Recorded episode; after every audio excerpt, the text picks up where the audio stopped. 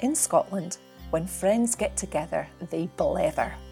When these three friends happen to be Scottish Blue Badge tourist guides, you can be sure that the country that they're so passionate about will be right at the heart of their discussions, be it contemporary or historical, culinary or cultural, reminiscence or anecdote.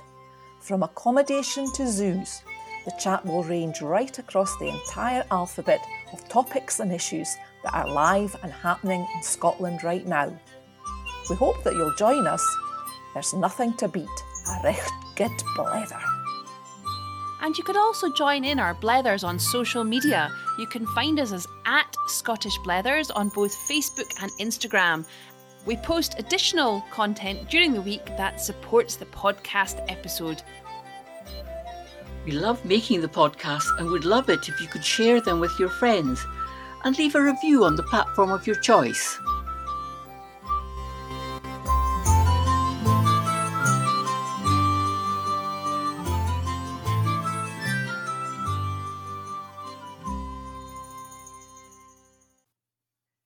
Hello, and welcome to episode 23 of Scottish Blethers with. Liz Lister, tongue twister. And Helen? And I'm Susan. Coming up in this episode, I'm going to be talking about Scone Palace. Helen, what are you going to talk about? I'm going to be talking about follies, follies in Scotland. And Liz? I'm talking about curling, which may be familiar to some of you out there, but I'm certainly not talking about curling my hair. Before we get stuck into the podcast, we have an, a virtual event coming up on Thursday, the 25th of February. Liz, would you like to tell us what you're going to be covering in your virtual event? Yeah, I'm getting really excited about it. The first one that I've done, you've done such good job so far. I am talking about Edinburgh. And the city of Edinburgh is a city of extremes, a city of contrasts. And I'm talking about the development and evolution of the city, right from the days up on Castle Rock, how it developed down the Royal Mile, and then from the old town or old city across to the new town. So I'm doing it through the characters who lived in it, telling you the stories of the evolution of the city. Brilliant. So that's coming up on the 25th of February. If you'd like to book on that, drop an email to scottishbletherspodcast at gmail.com and tickets are £15 per device. We hope we see you there. Hope so. Should be good. Got a lot to live up to with you, pair, but we'll give it a go. Okay, well, let's get on to what we've got in hand today, which is our podcast, the main event. And Susan, what are you talking about today? So, I'm going to talk about Scone Palace, but I've got a question for you two before I get stuck in. When you think about Scone Palace, what comes to mind? Well, if I think about it, there's a beautiful portrait there of Dido Belle. There's a film made about this female in recent years. Very interesting. I'm sure you might be telling us more about it, so I'll not say any more. What about you, Helen? Well, I think about the Stone of Destiny, the Stone of Scone, when I think about Scone Palace and all the stories relating to that. Very good. See, the first thing that comes to mind for me is the white peacocks. Oh, yes. Because it's the first thing you see when you get off the coach is these peacocks kind of strutting their stuff. And they're just so pretty. So, Scone, spelt like scone, but not said scone. S C O N E. And the key thing with the guess is you go to Scone for a scone. Scone Palace is fairly new, only built in the 1800s, or rebuilt in the 1800s, I should say. But originally, there was an abbey there. And as Helen says, we had what was called the Moot Hill. This was the crowning place of Scottish kings right up until Edward came and attacked and took away our stone, which is called the Stone of Destiny. And he was basically trying to take away this crowning place of Scottish kings to prove that he was better than them and he was trying to emasculate the Scots that way. However, he didn't manage to do it before Robert the Bruce was crowned upon that stone. In fact, he was crowned twice, but that's a story for another day. The abbey lands at Scone were there right up until the 1600s when the palace and the lands were given to Sir David Murray, who was Lord Scone or Viscount Stormont. And it was the third of the title that built the present building in the early 1800s. Now, just like in Inverary, this guy building his new palace in the 1800s decides he doesn't like looking out on the plebs. So he has the whole village moved, and the village of Scone was moved further away a couple of years into the build. And the same thing happened to Inverary when they built the new castle at Inverary. They were all moved as well. What strikes me about a visit to Scone Palace? Well, it's the home of the ninth Earl of Mansfield, and he's been the ninth Earl since 2015, since his father died. What I love about Scone Palace is the ivories, the carved ivories are amazing. Now, obviously, ivory is not something we want to see these days, not in terms of modern ivory, but these are ancient, well, old ivories going back to the 15, 1600s. And they're carved out of one piece of ivory, which gives you an idea of how big the elephants were in those days. And there is a big collection, 70 pieces, mostly collected by the fourth Earl. They were came from Bavaria, Flanders, Italy, and France. And there was also walrus tusks that were used as well. Other things to see there? Well, there's a incredible collection of family porcelain. So the porcelain that comes from Sèvres, Meissen, Ludwigsburg, Chelsea, Derby, and Worcester. And it is the pink stuff that I like from Madame Pompadour from France. It's lovely. It really is. Orchids as well. It's the largest private orchid collection in the country. I don't know if you ladies did it when you were kids at school. You must have done because you obviously went before me. Sorry, was that a dig? Oh, we're used to it now. What's up a duck's back? Exactly. Do you remember doing papier mâché at school when you were like primary one, two, three? I do. yes. Well, at Scone, they've taken it to a whole new level. They have a unique collection of French vernis Martin, which is ba- basically like doing paper mache, but very smooth paper mache that then has some beautiful paintings put on it and then it has a lacquer put over the top of it so it looks like a porcelain dish or a porcelain vase but it's not and there are 70 pieces of an original 120 piece set in Scone Palace the others were bought by the Tsar of Russia, but they're really quite incredible and they date back to the 1720s. So they're lovely. Another thing that strikes me about Scone Palace, well, inside you've got the big, long, great hall, and it is the longest. I think that was 150 feet long, about 42 to 45 meters long. Great for playing skittles in. well, exactly. And with a nice big organ at the end. And of course, Charles II processed along there before he went out to be crowned King of Scotland in the 1600s. So that was quite something as well. So, really, it's a great place to visit. It's got huge grounds so there you go. So that's everything inside. So um, so amazing stuff. And obviously Liz talked about the painting of Dido Belle. She was brought up in the 1700s, the middle of the 1700s, and lived until just the early 1800s. And she was the daughter of the nephew of Lord and Lady Mansfield. And her mother, they think, was possibly a slave from the Caribbean. Her father was John Lindsay, and he was a captain in the warship, the Trent warship. And so he came back with the mother and the child back to England. And unfortunately, the mother died. So John Lindsay had to go back to sea. So he asked his uncle and aunt if they would look after Dido. And Dido was obviously of mixed heritage in the middle of the 1700s, that might be seen as being a bit of a problem, but she was brought up as an equal to Lord and Lady Mansfield's great niece as well, Lady Elizabeth Murray. And this painting that Liz was talking about is by a Scottish artist called David Martin. They originally thought the painting was by Zoffany, but there was a big program on the TV. It was a fascinating program. It that. was when they were trying to work out who it was that actually. Fake or Fortune, wasn't it? It was called. That was it. It's absolutely brilliant. Their whole series is really good. And they worked out it was by a Scottish painter called David Martin. So that was really interesting. And the link with Lord Mansfield as well is that he was was a judge and he was doing very well in the English court system. And he put England and the UK on the pathway to abolishing slavery by establishing that slavery had no basis in common law. Now, it took a lot longer, obviously, to get rid of it, but he did start it. And he also modernised English law and the courts. So that's the kind of inside of Scone Palace. Things that I like on the outside, they've got a fantastic maze that is made of 2,000 beech trees and it's in the star shape and it was put together in 1991, copper and green beech. So that's quite something. There is a pinetum that was established in the 1800s, and that was to do with David Douglas. And he was a plant hunter. And if you've heard of the Douglas fir, that was David Douglas, who was a gardener at Scone Palace. And that's just put me in mind for a future topic, because that would be a good one to do with the plant hunters. An interesting bunch of characters. Definitely. Yep.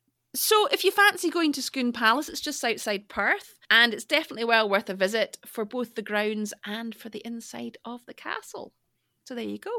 Oh, that, that's fascinating, Susan. I mean, I do like Scone Palace because there's something quite couthy about it as well. It's small enough that you can just take it all in and, and see so much. But a couple of things when you were talking there, I think the maze, Susan, was set out as you say, with these the beech and the was it the copper beech? Yeah. To from the air look like a tartan.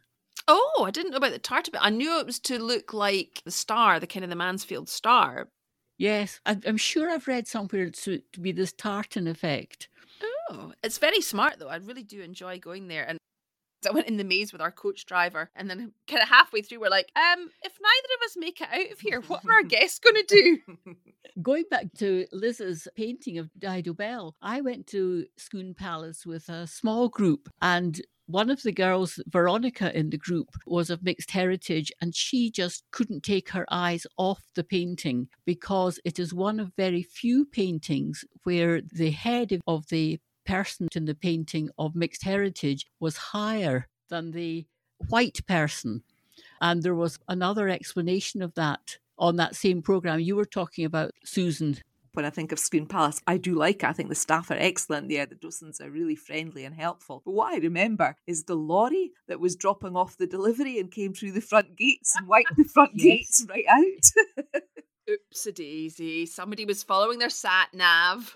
Yes. I think if I remember correctly, Liz, these gates dated back to about the 12th century yes, or something. Yeah, it was an expensive error. But was it a gate or was it a folly, Helen? Ah, yes, because that's what we're doing. What is a folly? Well, one suggestion is that they are decadent indulgences by people with more money than sense. Or are they just touching attempts to leave a lasting legacy other than wealth? But I think they could be more than that, and we'll try and look at them. There's quite a number of follies around Scotland, but one that really stands out is McCaig's Folly in Oban. It was built by a local banker, John Stuart McCaig, to his own design at the end of the 1800s. The aim of the tower was to provide work for the local stonemasons in the winter months and to be a lasting monument to the McCaig family. Nowadays, it's more often referred to as McCaig's Tower rather than Folly. Another folly is Kinnoull Tower near Perth, overlooking the River Tay. It was built in the 18th century by Thomas Hay, the ninth Earl of Kinnoull, to resemble castles along the Rhine. He saw a similarity between the mountainous landscape along the Rhine and the rocky outcrops on his estate. So he built a modest castle on the highest point of Kinnoull Hill with its tower overlooking the Tay. And if we go further north in Scotland, we've got the Fyrish Monument, built in 1782 on the Fyrish Hill in Easter Ross, and it was built on the orders of Hector Munro, a local laird. He was concerned about the impact of the Highland clearances, so he set up a building programme to keep the locals in work. It was said he would regularly roll the stones from the top of the hill to the bottom to extend the time of the build, and he continued to pay the workers was this a folly? And what about the Hundy Mundy or the Hundy Mundi, an 18th century folly that stands near Kelso in the Scottish borders? Commissioned by George Baillie and designed by William Adam, one of the main Scottish architects of the time. He also designed Mellerstain House, which stands in the direct line of the folly. The building is based on a tower that housed a Pictish princess, and its name comes from Baillie's children's inability to pronounce her name, which was Hunimundiaz. And one that's familiar to Liz is the Dunmore pineapple, built in 1761 by John Murray, the fourth Earl of Dunmore, for his wife Charlotte. It's most unusual building with its large pineapple shaped cupola and forms part of the walled gardens at Dunmore Park. Top of the pineapple stands well above the surrounding walls and has four large vases surrounding it but these vases cleverly concealed chimneys for the heating system that was used to create a microclimate within the high garden walls to enable the cultivation of exotic plants such as pineapples. Is this a folly? One of the ones I really love, though, is the Ladies' Tower at Elie. The Ladies' Tower was built for Lady Janet Anstruther so that she could change there when taking her daily swim in the sea. A servant would ring a bell to warn locals to stay away while she was bathing. William Adam was working at Elie House in the 1740s, and he may well have designed this tower. And one that we're all quite familiar with, Duniquaich and the watchtower in Inveraray Castle. This tower was designed again by William Adam and built in 1748. Its purpose was purely decorative, and it was cleverly sited on the edge of the steep face of the hill, but not quite on top, so that when seen from the castle and town, it was silhouetted against the sky. And another folly which I love and is not at all familiar to many people, except Liz will know it, is the temple at Saline. And this is a 24 foot octagonal lookout tower built in 1842. It's situated on high ground with views over the Firth of Forth. I was up there yesterday with my youngest grandson, and we walked right up to it and it was built by a former sea captain, Archibald Hogg, who was owner of the Bandrum estate at the time. Some say he built it in order to keep watch on the shipping in the Firth, but others say it was a quiet space away from his wife. So, was it a folly or not? But of course, we know it was very fashionable to build structures in the grounds of large houses as part of the landscaping to give interest to the vista from the large windows. So I'm sure Susan and Liz, you have a favourite folly or you've got follies that you know about. So over to you. Well, it just never ceases to amaze me how little I know about Scotland because I don't know of half of those, Helen, that you've been talking about. But it's interesting to reflect. You know, is it vanity or was it philanthropy? And I think both I think both, yeah, yes. be, between them. But it was a time when these were being built when the halves of the world had so much money that it was a way of displaying wealth, it was a way of giving wealth back to the poor. And we're left with the, the remnants of these nows which litter our countryside and add interest to it. Yes, one of my favourite ones is up at Blair Castle because it's a walk I do regularly. is from the West Drive up and up on the hill above Blair Castle. There's one up there that's made to look a little bit like a, a gateway, I suppose, as well. It gives you great views right down over the castle. Yes, I think quite a number of the follies were made to look like gateways because the one, again, that both of you will be familiar with is the gateway to uh, Taymouth Castle at Kenmore. Yes. And that is down as a folly because it's just, as you say, vanity is just expressing wealth and privilege. And one that they dare to think of as a folly is the Wallace Monument at Stirling. Now, you know I don't stand for that being a folly. and of course, putting a plug in for the upcoming virtual event the equivalent of the Parthenon in Athens, where we have the National Memorial. And of course, people refer to it as a folly. And the people of Glasgow offered to give Edinburgh money to complete the job, and they refuse. So it still stands today as a series of columns, but was never finished. But I think it's lovely like that. Then when you see it silhouetted, it's absolutely beautiful, isn't it? It is. Athens of the North. Well, I think we could go on and on looking at follies because there are a lot of them around Scotland and some that look like chess pieces, some that just look like big, huge obelisks. Obelisks?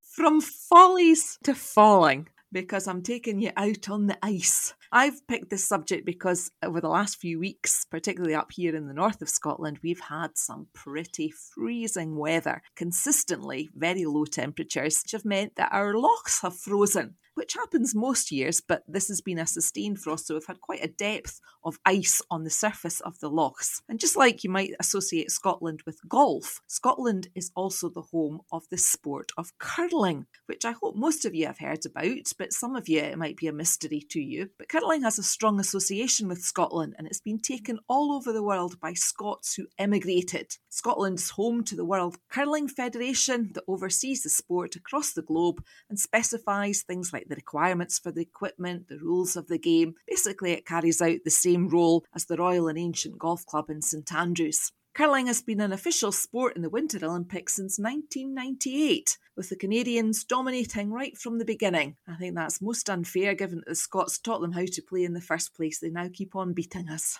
It's watched on television by millions of viewers all over the world. They become hooked on it, but most people don't fully understand the intricacies of the game. They know that it's a sport in which players slide stones on a sheet of ice towards a target area that's segmented into four concentric circles called the house. Two teams of four players Each take it in turn to slide polished granite stones towards the circular target. Points are scored for the stones resting closest to the centre of the house. The purpose for each team is to accumulate the highest score at the conclusion of each end when both teams have thrown all of their eight stones. A game usually consists of eight to ten ends. Now, curling has been played in Scotland since medieval times, with the first reference to a game using stones on ice appearing in the records of Paisley Abbey in 1541. The word curling first appeared in a poem written in 1620, and it describes the motion of the stone as it travels across the ice because the stone bends or curls.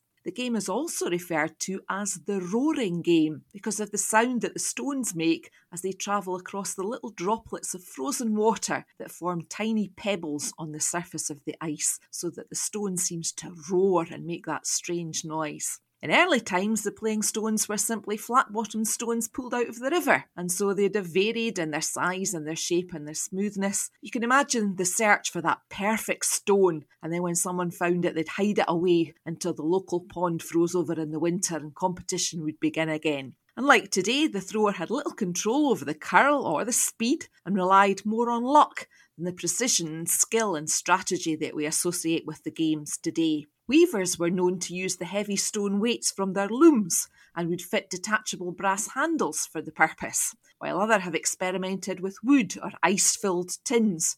Remember Peever's lady? Oh, yes. Fill up a shoe tin and use it as a peever. Well, during the 16th to the 19th century, the climate usually provided good ice conditions, and most winters the sport was able to be carried out on local curling ponds. But today, maybe due to global warming, the sport has generally shifted indoors to artificial ice. The curling stone, or rock as it's called in North America, is made of granite, and traditionally the source of this granite would be the island of Ailsa Craig in the Firth of Clyde off the west coast of Scotland. It's rare types of granite that were particularly suited to making the stones. But nowadays, the island is a wildlife reserve. There's strict environmental conditions, which means that no blasting can take place. So getting a granite stone from Ailsa Craig is much sought after these days. Curling is a game of strategy, tactics, skill, and so it's often referred to as chess on ice. It's not simply a matter of launching the stone and hoping for the best. A skilled curler can make the stone rotate slowly on release so that it travels across the ice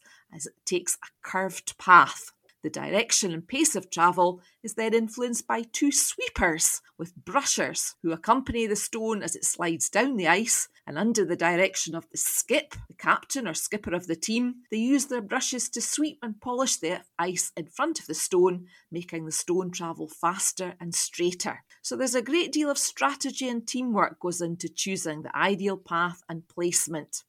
The knack of the game is being able to either play aggressively, in which you're trying to put as many stones in play as possible, or defensively, where you're playing a lot of hits or drives to take the opponent's stones out of play, and only the stones in the house are considered for scoring. More so than in any other team sport, good sportsmanship or the spirit of curling is an integral part of the game. And I'm told that the winning team, the tradition is that they buy not only a round of drinks, but hot dogs for their opponents. I suppose they need it after all that time on the ice. And of course, ladies, finishing up, a bonspiel. A bonspiel is a curling competition traditionally held outdoors on a frozen outdoor freshwater loch, usually held on a weekend. And nowadays they are extremely rare. First of all, because the lochs rarely freeze to the required depth that you need to have about 2,000 people standing on them. But the other one is health and safety. I'm afraid we haven't had a bonspiel since 1979. One of the stories I remember about curling, and keep me right, girls, that I think the Great Hall at Scone Palace, Susan, was used to give a demonstration of curling. It was when I was saying about the Skittles. It's that long room that Charles Yes. II promenaded down. I understand that Queen Victoria said, "I- don't know what this game is curling that you keep talking about. And can you give me a demonstration? So they cleared the hall and they said, We'll give you a demonstration provided Prince Albert decides to take on the become patron to the Caledonian Curling Club. And so since then it became the Royal Caledonian Curling Club because of Scone Palace and curling. Very good. So you think that we had planned this or something? There seems to be a link. Uh-huh. A lot of links. and things we didn't necessarily know. It's somebody else has brought in. That's exactly. great. I learned how to curl when I was a kid because Pitlochry, they built a new theatre. So the old theatre building, they converted into an ice rink for curling and it had four sheets. So four sheets is just like four, I suppose, pistes. And with the teams of either two on each side or four on each side. And we had a great time as kids just getting involved and going up and practicing. You know, if you were bored, you'd go up and see if there's any spare ice and you'd go and practice. And it was really good. It was a great social thing and a great thing to learn. And I played right up until I left school. I remember my father playing, but as you say, it's now it's indoors, it's in ice rinks, and most of the ice rinks in Scotland have closed. Um, so you've got over 600 curling teams, and so there's a great demand for the ice in addition to the people that are using it for skating. And so I always remember that my dad, when he was playing, it was in the strangest hours. He would come back at like one o'clock or two o'clock in the morning, having only been able to get a match at midnight. bit like ice hockey. Yeah, and of course, you were talking about moving up and down the ice. It's also dangerous if you don't have the right shoes on because the shoes, one's a slider and one's a gripper. And I know that some people, if they don't have the right shoes, will wrap a sock round about it. In terms of outside curling, obviously there used to be lots of curling ponds, but up at Blair Castle, the estate staff were expected to turn out for the curling matches that the Duke would put on. And they have a curling exhibition in the gardens. They've got these beautiful formal gardens that have been brought back. And they have this curling exhibition, and it's basically where one of the staff has been censured for not being available for the estate curling match. And he was told if that happened again, he might lose his job. And if you look around in Scotland, you can see where curling ponds have been. Yes. You can see the very, distinctive shapes. It's sort of like a like about two lanes of a swimming pool. If you think of that size, that would be your curling rink, and you can see these little shapes in the ground outside big houses or some of the hotels in Scotland. You'll see the evidence of curling that used to take place. Of course, being up here in the Highlands, every village had their own little curling ponds. You can see them everywhere. And if people are travelling up to the Highlands on the A9, the spine of Scotland, you might stop off at the Highland Folk Museum outside Newtonmore. And there they have restored curling club. We have the shed where the people got changed, and they have the pond itself, and they have all the stones and the, the shoes and the, the brooms that they used, the brushes. So um, I'll post them up on social media this week, but it's well worth a visit to the Highland Folk Museum, Newtonmore. So is it time to go on to our words, our Scottish words? So, Susan, what are you going to have? My word of the week is in relation to taking my surrogate dog out for walks up to the folly, and you get her back to the car, and she's absolutely manky. Manky means filthy. She's a fox red lab, but she's trying to make like she's a black lab. and what about Liz? What what's your word? So, my word of the week this week, it's been pretty chilly up in the Highlands, but in Scotland we don't say pretty chilly, we would say it's been pure Baltic. So the wind has been snell, cold, biting wind. Helen, what's your word? My word is well, it's actually two words, a word and a phrase, and it's what you'd say if you saw one of these follies up in the hillside. You say, "Sat aboot? What's that about? Sat aboot?" Or you might say, "When do you cry on thing? What do you call that?" So, thank you very much, ladies. Great to speak to you again and look forward to speaking to you again next week. And don't forget, we've got Liz's virtual event coming up on Thursday, the 25th of February. Drop an email to scottishbletherspodcast at gmail.com to book. And there we have it, the end of another episode of Scottish Blethers. If you'd like to join us on social media, you can find us on Facebook and Instagram as at Scottish Blethers. And if you'd like to leave a review, please do so on your podcast platform of choice. It's cheery bye from me. Ta-ta the new from me. And if I don't see you through the week, I'll see you through the windy from me. Bye. See ya. Bye.